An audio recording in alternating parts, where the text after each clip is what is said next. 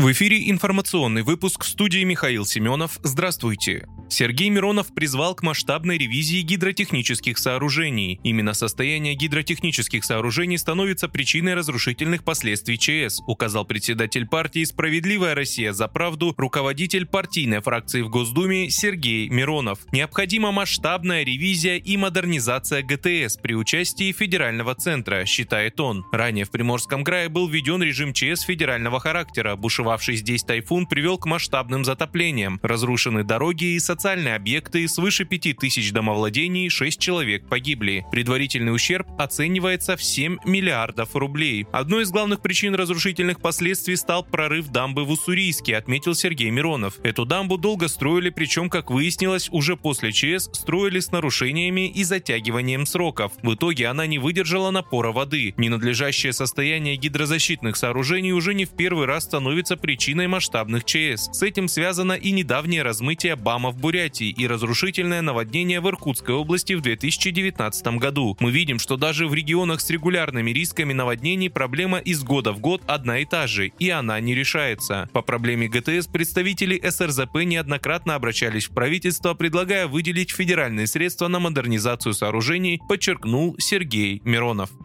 Сотрудники ФСБ, МВД и Росгвардии ликвидировали группу диверсантов украинских спецслужб на территории Брянской области. Об этом сообщили в Центре общественных связей ФСБ России. Группа состояла из представителей Службы безопасности Украины, Главного управления разведки и Службы специальных операций Министерства обороны Украины. По предоставленной информации, диверсанты проникли в Россию и планировали проведение терактов на объектах военной и энергетической инфраструктуры. Во время боестолкновений в Навлинском районе Брянской области двое украинских военных ликвидированы, 5 задержаны. Сообщается, что у каждого диверсанта были при себе багаж различных средств поражения, автоматы, гранаты и взрывные устройства.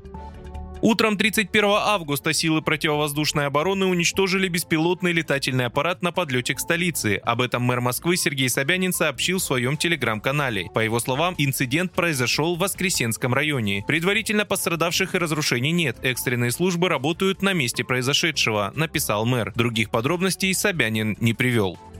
Российский экологический оператор выдвинул идею установки фандоматов – аппаратов для раздельного сбора тары во всех школах по всей стране. Пресс-служба РЭО сообщила, что компания направила письмо с предложением в Минпросвещение, адресованное министру Сергею Кравцову. В письме глава РЭО Денис Буцаев отметил, что школьники, сдающие тару в фандоматы, смогут получать за это бонусы, баллы или скидки на транспортные карты, услуги связи, а также на покупку в магазинах или кафе партнеров. Однако по желанию можно отказаться от начисления бонусов в пользу благотворительных проектов.